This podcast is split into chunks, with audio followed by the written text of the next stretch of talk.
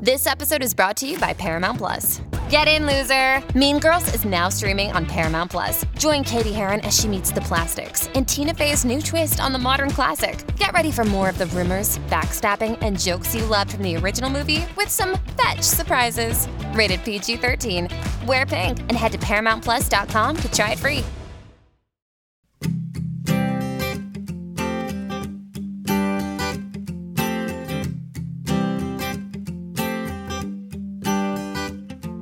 Welcome to the Successful Farming Podcast. I'm Jodi Henke. Joining me today is Bob Nielsen, an agronomy professor at Purdue, also known as the corn guy.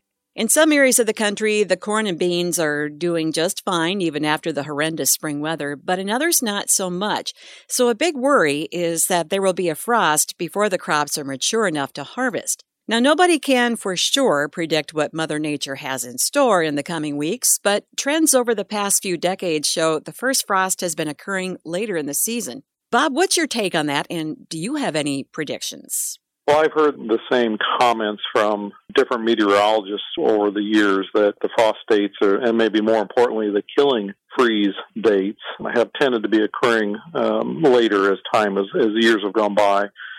So, you know, this year with all the late planting that we had uh, here in parts of Indiana and, and, Ohio and Michigan, everyone is certainly hoping that trend continues because uh, an early frost and in some cases even a normal frost date could be quite damaging to some of these exceptionally late planted crops. Yeah, and it depends what part of the country you're from, too. Northern parts are more likely, of course, to have mm-hmm. an early frost than the southern parts. So let's talk about frost itself. What exactly is it and the conditions needed for it to develop? Frost is, I guess, maybe one of the simplest ways to describe is is that it's frozen condensation on the leaves. You know, this time of year, uh, I think we all know how wet these fields are every morning, and and you just get soaked as you walk through them because of the condensation that occurs overnight. But as we get out into October or even late September, when that is brought along with low temperatures, uh, well, then that condensation can freeze on the surface of the leaves, and that freezing action is what damages the outside layers of plant tissue and causes damage to the leaves. Now,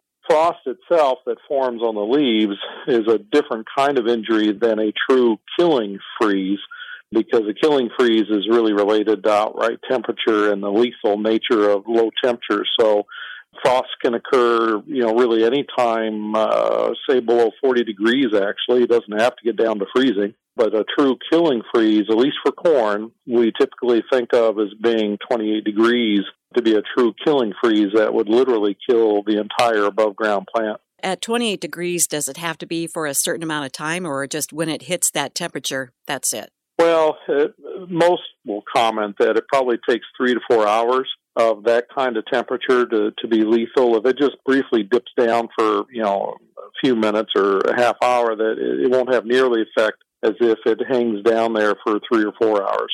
When we come back, we'll talk about factors that impact the effect of a frost on crops and signs of frost damage.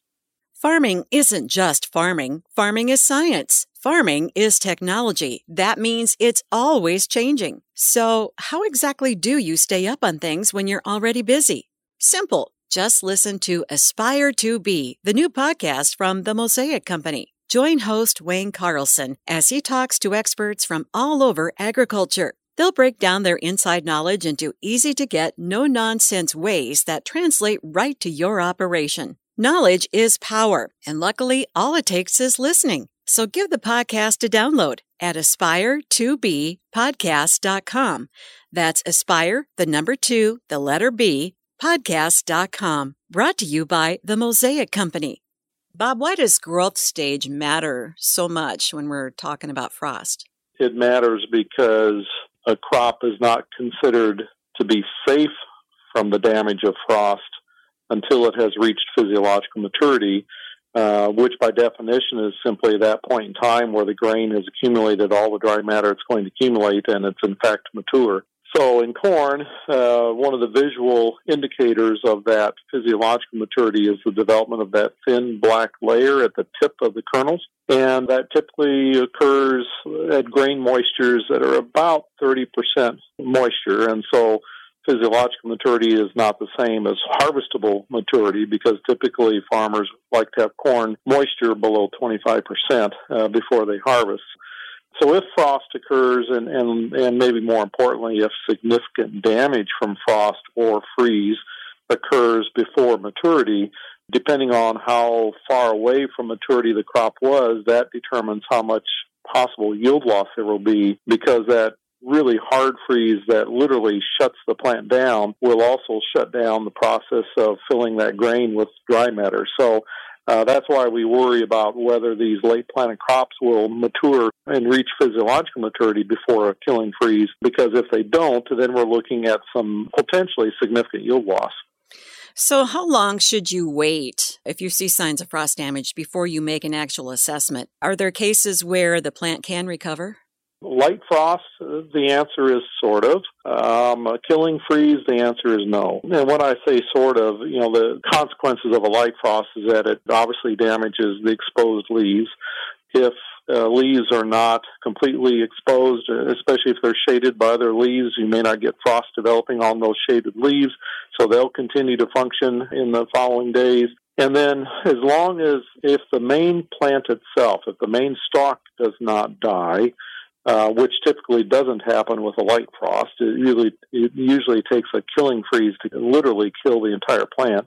So if the stalk itself remains alive, then there's opportunity for a little bit of remobilization of some of the stored non-structural carbohydrates in that stalk tissue, remobilization up to the, the grain and provide a little more dry matter to the grain before maturity. So, you know, again, that's why we sort of worry or, or we're certainly cognizant of, of what the growth stage is when we get the frost. In terms of how long do you wait, well, you know, at this point in the season, there really is no management decision you're going to make. And so there's no big rush to decide how severe the damage was. You know, it's different than early season when we get a frost in, in May and, and you really need to figure out if that crop's going to recover because that determines if you're going to replant.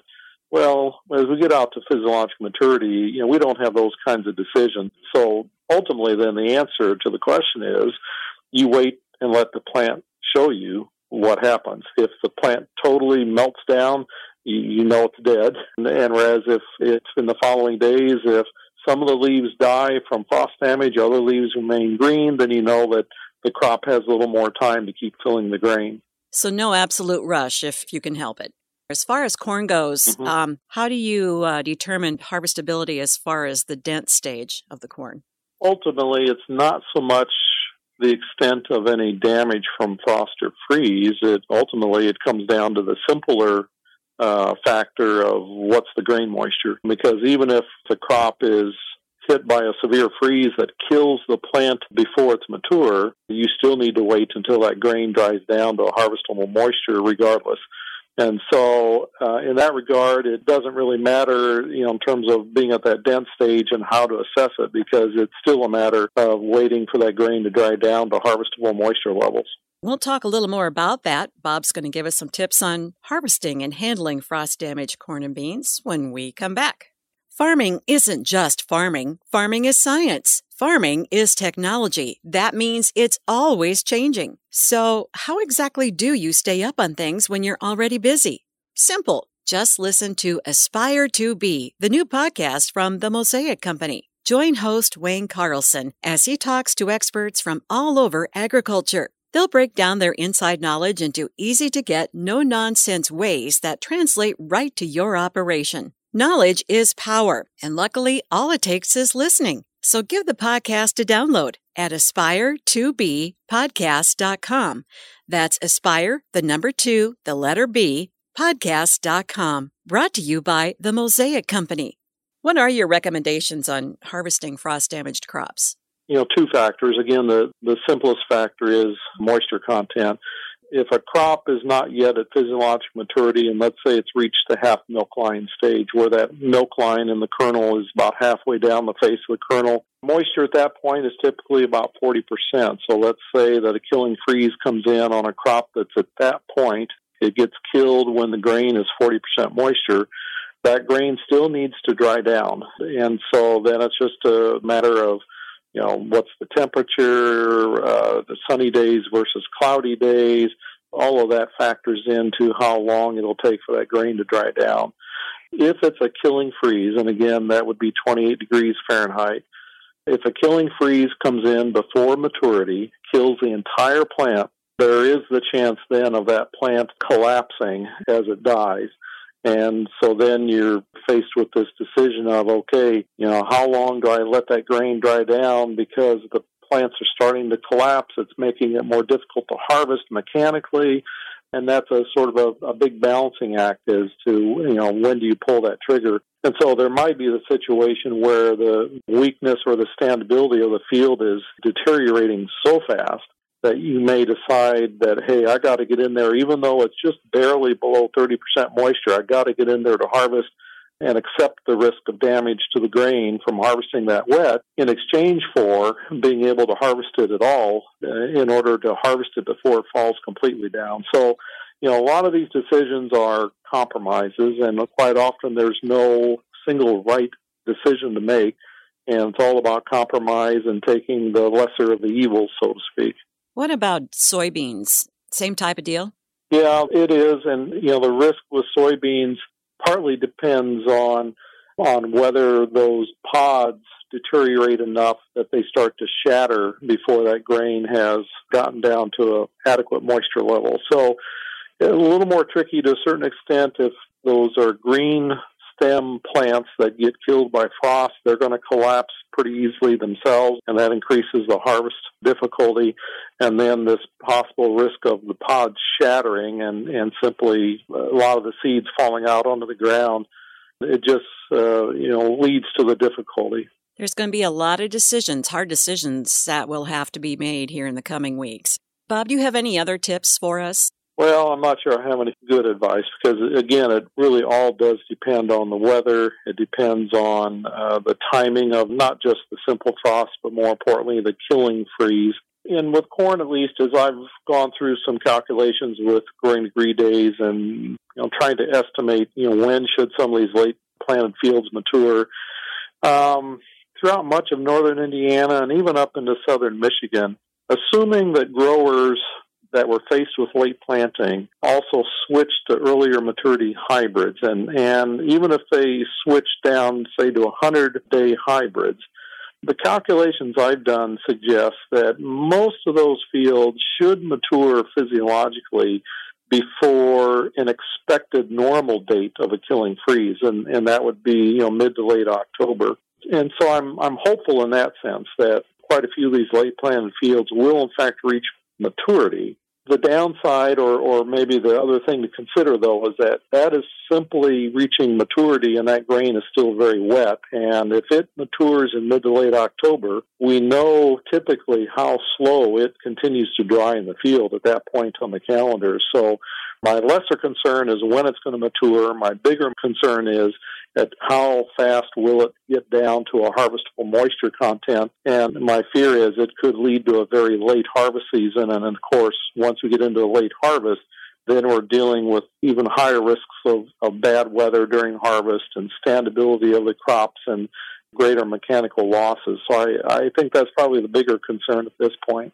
Yeah, interesting how weather six months ago can impact what mm-hmm. happens now. So, all right. Well, thank you very much, Bob Nielsen, for all of your tips on frost and harvesting this fall. For successful farming, I'm Jodi Henke.